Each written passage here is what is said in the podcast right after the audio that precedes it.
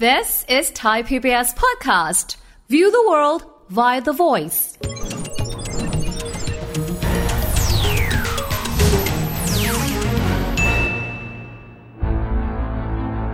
จริงๆ แล้วพอผมได้ยินพับเนี่ย ผมนึกถึงศูนย์อาหาร เขาจะใช้คูปอง จริง ๆ แล้วก็เหมือนกันเลย อ๋อครับ เขาบอกว่าเขาแจกเงินคนละ 1 0,000 บาท ครับ มันก็คล้ายๆ กับแจกคูปองคนละ 1 0,000 บาท ครับ ให้ซื้อของในรัศมี 4 กิโลเมตร ก็เหมือนศูนย์อาหาร 4 กิโลเมตร ครับ แล้วก็ในระยะเวลาหนึ่ง เงินนั้นก็หมดค่า คูปองศูนย์อาหารให้ใช้ได้ภายในหนึ่งวัน เที่ยวนี้ให้ใช้ได้ในเวลา 6 เดือนตกลงในที่สุด มันก็ต้องใช้งบประมาณของแผ่นดิน เพื่อให้คูปองนั้นกลับไปแลก อดีตเคยมีโครงการลักษณะคล้ายๆ แบบนี้ไหมครับอาจารย์ ผมไปพบที่จุดชุม จังหวัดยะโสธรชาวบ้านที่นั่นเนี่ยเขารวมตัวกันเขาก็นั่งคิดว่าเอ๊ะจะทำยังไงให้เงินเนี่ยมันซื้อขายกันในกุดชุมเขาก็ไปออกขึ้นมาเป็นคล้ายๆธนบัตรหน้าตาเหมือนธนบัตรแต่เขาเรียกว่าเบี้ยกุดชุมแบงค์ชาติบอกว่าทำไม่ได้ ครับ เพราะว่าอันนี้ผิดพระราชบัญญัติเงินตราไอ้ไอ้ไอ้ตัวเบี้ยกุดชุมเนี่ยมันไปแทนเงินบาท เพราะฉะนั้นมันเป็นการเอ่อใช้เงินตราและพิมพ์เงินตราขึ้นมาเพราะฉะนั้นผิด เพราะฉะนั้นก็ต้องนั่งคิดแล้วว่า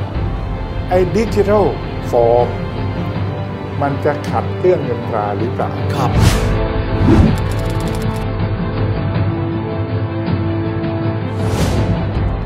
สวัสดีครับท่านผู้ชมครับ ยินดีต้อนรับเข้าสู่รายการเศรษฐกิจติดบ้านนะครับ วันนี้เรายังคงจะยังอยู่ในเรื่องของนโยบายการหาเสียงนะครับ ที่บอกว่าจะมีการให้เงินดิจิทัล 10,000 บาทนะครับให้กับประชาชนที่มีอายุเกิน 16 ปีขึ้นไป ครั้งที่แล้วคุยกับแขกรับเชิญ 2 คนไปบ้างแล้วนะครับ วันนี้เราจะมาคุยกันต่อในประเด็นนี้แหละครับแขกรับเชิญของเรา 2 ท่านในวันนี้ครับ ท่านแรกเลยนะครับ ท่านเป็นนักเศรษฐศาสตร์แล้วก็นักสื่อสารมวลชนนะครับรองศาสตราจารย์ดรเจิมศักดิ์ปิ่นทองอาจารย์สวัสดีอีกครั้งครับ สวัสดีอีกทีครับ และอีกท่านหนึ่งนะครับ ท่านเป็นเลขาธิการสมาคมสินทรัพย์ดิจิทัลไทย คุณนเรศเหล่าพันรายครับแก๊ปสวัสดีครับ สวัสดีครับ จริง ๆ แล้วเนี่ยที่ผ่านมาเราก็เห็นการที่รัฐบาลโอนเงินเข้ามาให้ ครับ เราเที่ยวด้วยกัน ครับ คนละครึ่ง ใช้กลไกดิจิทัลในการโอนเงินบาท ครั้งนี้บอกว่าเป็นเงินดิจิทัล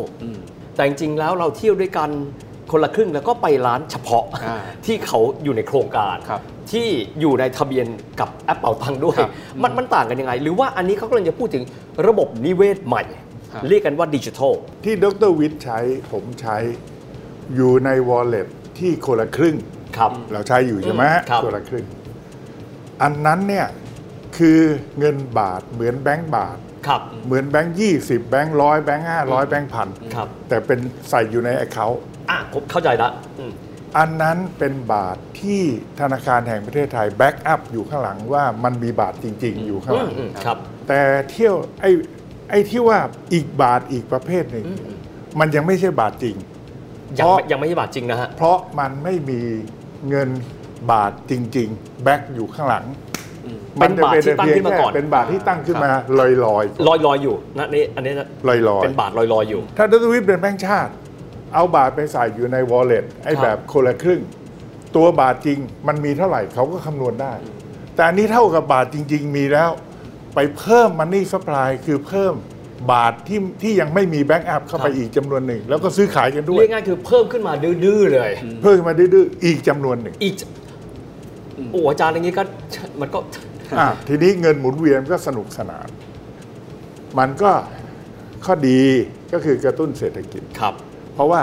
มันก็ทำให้มีการจับจ่ายใช้สอย ครับ แต่ข้อเสียประการที่หนึ่งอาจจะเกิดเงินเฟ้อได้ไหม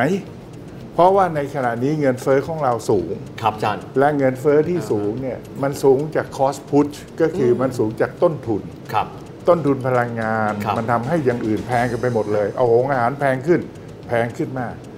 แต่ไปถูกกระตุ้นด้วยการจับจ่ายใช้สอย ครับ มันจะเกิดดีมานโพหรือเปล่า ก็คืออ อ เป็นการอินฟลชันหรือเงินเฟอ้อ ครับ ที่เกิดกระตุ้นฝ่ายบริโภคมาก ครับ ครับ ใช้จ่ายเยอะเงินเศรษฐกิจก็ร้อนแรงไป อ่ะอันนั้นอันนั้นก็ต้องระมัดระวัง ครับแล้วมันติดขัดกฎหมายข้อใดไหมครับ หรือปกติใครๆก็สามารถทำได้อยู่มาวันหนึ่งบอกว่าอยากจะทำ currency ชิปกับดิจิตอลก็ทึบขึ้นมาทำได้อย่างนั้นนะฮะ อ่าตอบให้อ่าทำไม่ได้ครับ ทำไม่ได้อะ ทำไม่ได้นะครับทำไม่ได้ก็คือจริงๆแล้วถ้าเราอธิบายแบบบ้านๆเลยแล้วกันนะธนาคารแห่งประเทศไทยเนี่ยเขาเป็นเจ้าของลิขสิทธิ์เงินบาท อืมๆ แล้วก็อันเป็นเป็นการเจ้าของที่ไม่มีการขายแฟรนไชส์นะครับนะไม่นะคือเขาต้องทำได้คนเดียวเท่านั้นนะครับ นึกออกอืม นะครับ ทุกที่ก็เหมือนอย่างนี้นะ เหมือน ส่ว คน น ใหญ่ นี้แหละครับแต่เพราะฉะนั้นไม่อ่าทำาไม่ได้นะฮะ คือทำขึ้นมาเนี่ยแต่ว่าถ้าใช้กันไม่ได้มาคล้องแวะกับระบบเงินบาทเนี่ยก็อาจจะทำได้ผมเชื่อใจผมผมซื้อขายกับพีวิทย์สองคนพอ อ๋อ อะไรเงี้ย นึกออก อ่ะทำได้ทำได้ เออเออ เชิญทำเกิดถ้าคุณเชื่อใจกันอ่ะ เออ แต่ถ้าจะเอาแก๊ปคอย เอออ อะไรเงี้ยนะครับอ่ะไปใช้ซื้อกาแฟแถวๆนี้อ่ะอันนี้ไม่ได้ อืม นะครับ ไม่ได้ ก็มีตัวอย่างชัดเจนว่าตอนที่ช่วงหนึ่งที่คริปโตเคอเรนซีกำลังบูมอะนะครับ นะแล้วก็เริ่มเอาบิตคอยเอาซื้อบ้านบ้าง อ่า ใช้จ่ายในห้างบ้าง จำได้ นะก็ จำได้ แบ่ง แบงค์ชาติก็ออกมาออกเบรกนะเพราะว่าจริงๆแล้วแบงค์ชาติก็จะมีมีระเบียบอยู่ว่า จะต้องไม่มีระบบการเงินคู่ขนาน ไม่มีระบบการเงินคู่ขนาน ครับ คือมีบาทแต่เพียงอย่างเดียว ประเทศประเทศนี้ต้องมีเงินบาทเท่านั้ เคลียร์ นนะครับใช้ไม่ได้ใช้เป็นสื่อกลารในการแลกเงินไม่ได้ เคลียร์อืม นะครั คื บ อเมื่อสังคมรวมตัวกัน เป็นรัฐะ ครับ ผู้ที่มีอำนาจรัฐะก็จะต้องแจกแจงว่าในรัฐนี้เนี่ยเราจะใช้สื่อกลางในการแลกเปลี่ยนคืออะไร มันก็มีอย่างเดียว อืมอืมอืม และก็กฎหมายก็กำหนดไว้ว่าให้แบงค์ชาติเป็นผู้ดูแล ครับ และเป็นผู้ที่ออก medium of exchange ก็คือสื่อการในการแลกเปลี่ยนเท่านั้น ค ครับ นอื่นออกไม่ได้ทีนี้บางคนก็จะบอกว่า แล้ว True Money ล่ะ แล้ว โอ้ แล้วไอ้ไอ้ point เวลาเราใช้เครดิตการ์ด ครับ เราก็ได้คะแนน ครับ คะแนนการบินไทยคะแนนนู่นคะแนนนี่มันก็ไปแลกของได้ไม่ใช่เหรอและไอ้คะแนนพวกนั้นน่ะทำไมแบงค์ชาติยอม ครับ ผมก็เคยจะตีหัวแบงค์ชาติว่าทำไมถึงยอม แบงค์ชาติเขาบอกว่า ยอมเพราะว่าอย่างที่คุณนเรศพูด ของพวกนั้นใช้จำกัดอยู่ในเฉพาะสินค้าและบริการบางประเภทเท่านั้น โอเค ใช่ อืมอืม ไม่ใช่โดยทั่วไป ครับ เลยไม่ถือว่าเป็นเคอร์เรนซีแต่ว่ามันเป็นคะแนนเพื่อเอาเป็นแลก อ่า เพราะฉะนั้นเที่ยวนี้เนี่ยถ้าจะถือก็แล้วแต่จะตีความแล้วนะครับ ว่าไอ้ดิจิทัลคอยเนี่ยมันคืออะไรกันแน่ ครับ อาจารย์ผมว่าสำคัญมาก ๆ คืออย่างนี้ สมมติผมติดใจที่อาจารย์พูดว่าถ้าอันนี้เป็นบาทดิจิทัลเลยลอยขึ้นมา ไม่ได้เกี่ยวข้องกับระบบเงินที่ไหลเวียนกันอยู่ปัจจุบัน คิดกันแบบชาวบ้านเลย ก็ดีนี่ อเมริกาเขาก็พิมพ์แบงก์เอง แล้วก็ใส่เงินก็ไปตูมเลย5้าแสนหกหมื่นล้านบาทคนเฮ้ยมีคนมีเงินใช้ มันก็ดีไม่ใช่อาจารย์มันมีข้อไม่ดีด้วยเหรอ มันก็ดีถ้าผมเป็นชาวบ้าน ผมไม่ต้องคิดรับผิดชอบทั้งประเทศ อืม ผมรับผิดชอบกระเป๋าผม ครับ บ้านผมมี 5 คนเกินอายุ 16 ผมได้ 5 0,000 โอ้แฮปปี้ ท่านสี่อาจารย์ครึ่ง บ้า แส น นนะ บ้านอีกคนหนึง มี 7 คน เจ็ดหมื่น เจ็ดหมื่นเกือบแสน ผมก็แฮปปี้ ครับ ครับ ก็เป็นของธรรมดาไม่เราไม่โทษชาวบ้าน อืมอืม แต่ในฐานะที่เราจะต้องบริหารจัดการเศรษฐกิจของประเทศ อาจจะต้องคิดให้หนัก เพราะว่าอย่างที่พูดเมื่อกี้ว่า เราอาจจะทำให้เกิดเงินเฟ้อไหมพอเงินเฟ้อปั๊บเนี่ย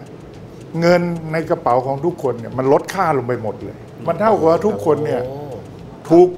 ถูกกับผลกระทบหมดเลยลดค่าหมด เงินเนี่ยที่เรามีอยู่เนี่ย ครับ เงินเดือนเงินอะไรก็แล้วแต่ไปซื้อของได้น้อยลงหมดเลย คือหมื่นบาทไม่เท่าหมื่นบาทอีกต่อไปแล้ว ทุกอย่างมันเจือจางหมดอาจารย์ และ พูด เงิน อย่า เก่าของอาจารย์ด้วยก็จะลดลงไปด้วย แฟบลงไปอีก แฟบไปซื้อของได้น้อยลง คือคือเขาทำงานกันอย่างนี้ไม่ใช่อยู่ดีๆเพิ่มขึ้นมาปั๊บก็คือเพิ่ม5้าแสนหกไม่ใช่เหรออาจารย์ แต่ถ้าผมเป็นชาวบ้านผมชอบแน่นะครับ ครับ อ่ะคราวนี้ก็จะมีปัญหาต่อไปอีกว่า แล้วพอถึงเวลาไอ้เงิน 5 6 0 0 0 0ล้าน ถูกไหมครับ ครับ จะไปเอามาจากไหน เพราะในที่สุดแล้วไอ้ร้านที่มันรับ ครับ คอยหรือรับดิจิทัลฟอร์ม ครับ มันเนี่ยนะครับ ก็ต้องไปแลกเงินบาท พอจะไปใช้ตรงนี้ 5 6 0 0 0 0 ล้าน ก็ต้องเป็นลดอย่างอื่นคำถามตอนนี้นะครับ ครับ หนึ่งเราควรจะใช้ 5 6 0 0 0 0 ล้านเพื่อกระตุ้นเศรษฐกิจ ครับ ทำให้เกิดเงินเฟ้อไหมสองเราควรจะเอาเงิน 5 6 0 0 0 0 ล้านนี้ ไปในเรื่องการลงทุน ครับ โครงสร้างพื้นฐาน ไปลงทุนอะไรที่มันงอกเงย ในภาวะตอนนี้ไหม ก็เลยต้องไปฟังนักเศรษฐศาสตร์มหาภาคที่วิเคราะห์ว่า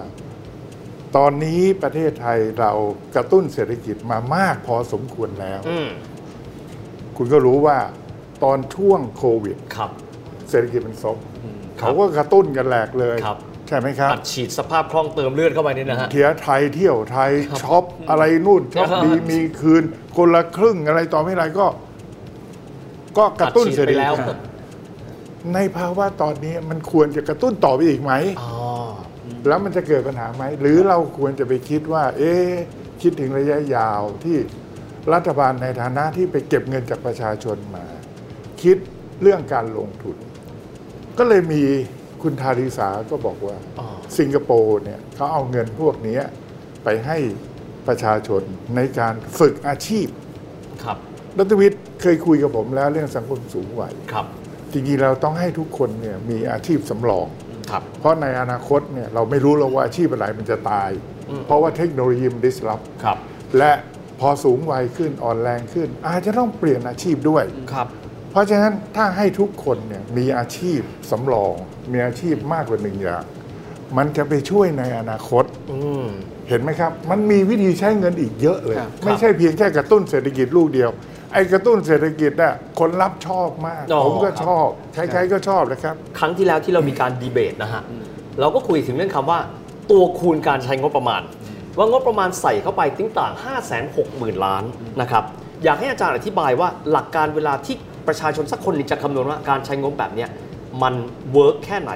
มีมัลติพลายเออร์แค่ไหน หลักคิดง่ายๆ มีอะไรบ้างครับอาจารย์ครับ คือเป็นอย่างนี้ คนจนกับคนรวยเนี่ย ได้เงินหนึ่งบาท หรือได้เงินเอาเอาว่าได้เงินร้อยบาทแล้วกัน จะใช้ในสัดส่วนที่ไม่เท่ากัน ครับ จริงป่ะ จริงครับ คนจนจริง ๆ เลยนะ มันไม่ค่อยมีเลยนะ ได้เงินร้อยบาทใช้เกือบหมด ครับ ถ้าให้คนจน การหมุนเวียนเศรษฐกิจจะดีกว่าใช่ไหม โอ้ครับเพราะเขาใช้ทันที ได้ร้อยก็ใช้ไปเกือบหมดเลย ครับ แล้วอีกคนหนึ่งไปให้จนจนๆด้วยกันมันก็ใช้เกือบหมด อืม การหมุนรอบของมันเนี่ยจึงหมุนรอบได้มากกว่า ครับ และมีมัลติพลายเออร์ก็คือมีตัวคูณจาก 100 บาทมันไปกี่คูณมากกว่า คนรวย ครับ เพราะคนรวยเนี่ย เอาไปเก็บไว้ก่อน เออ ใช้จ่ายน้อย มันก็ไอตัวคูณที่หมุนจำนวนรอบมันก็น้อยกว่า ครับ นั่นแหละครับเขาเรียกมัลติพลายเออร์นี่ โอ้ พูดแบบแบบภาษาชาวบ้านชาวบ้านให้เข้าใจง่ายๆ ครับ อืม เพราะฉะนั้นที่เขาบอกว่า 5 6 0 0 0 0 ล้าน ถ้าปล่อยลงไป มันจะเกิดตัวคูณก็ด้วยเหตุแบบนี้ ครับ ก็เลยมีคนถามว่า แล้วคุณเล่นเอาเงินของหลวงที่เราเก็บภาษีมา แล้วแจกโดยไม่เลือกหน้า อืมอืม รวยก็ได้ จนก็ได้ แล้วคุณจะไปคำนวณมัลติพลายเออร์อย่างไร อืม และผลมันจะได้มากอย่างที่พูดหรือเปล่า และคนรวยควรจะให้ไหม มันก็เลยเกิดเป็น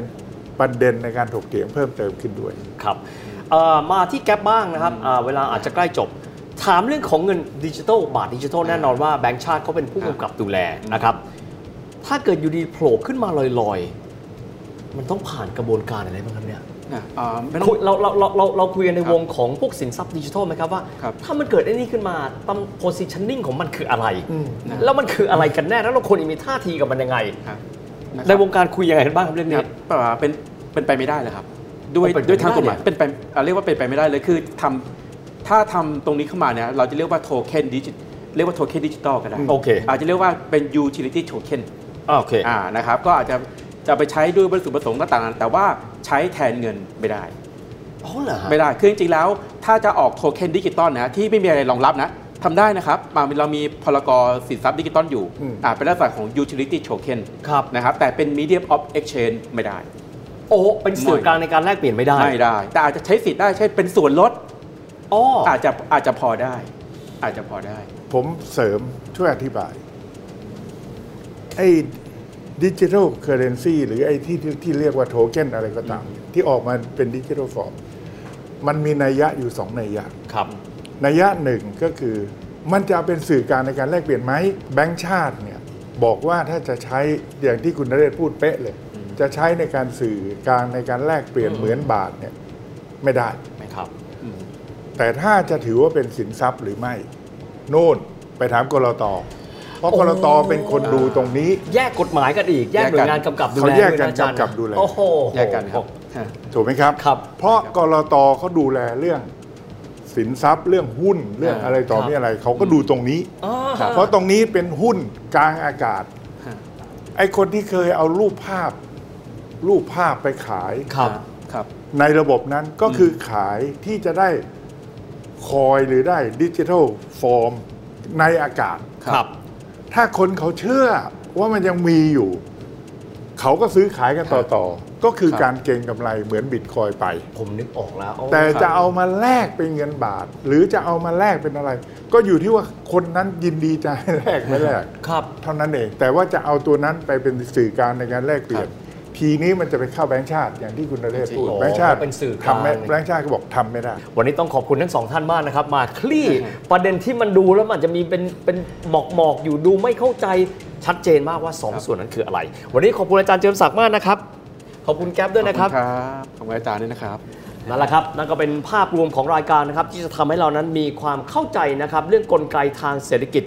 อาจจะซับซ้อนบ้าง แต่มันมีความจำเป็นเสมอครับ เพราะที่สุดแล้วพวกเราคือส่วนของระบบเศรษฐกิจทั้งหมดด้วยสำหรับวันนี้เวลาของรายการก็หมดลงแล้วนะครับ แล้วพบกันใหม่โอกาสหน้า สวัสดีครับ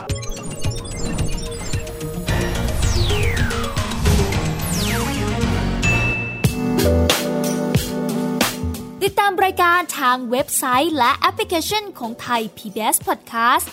Spotify SoundCloud Google Podcast Apple Podcast และ YouTube Channel Thai PBS Podcast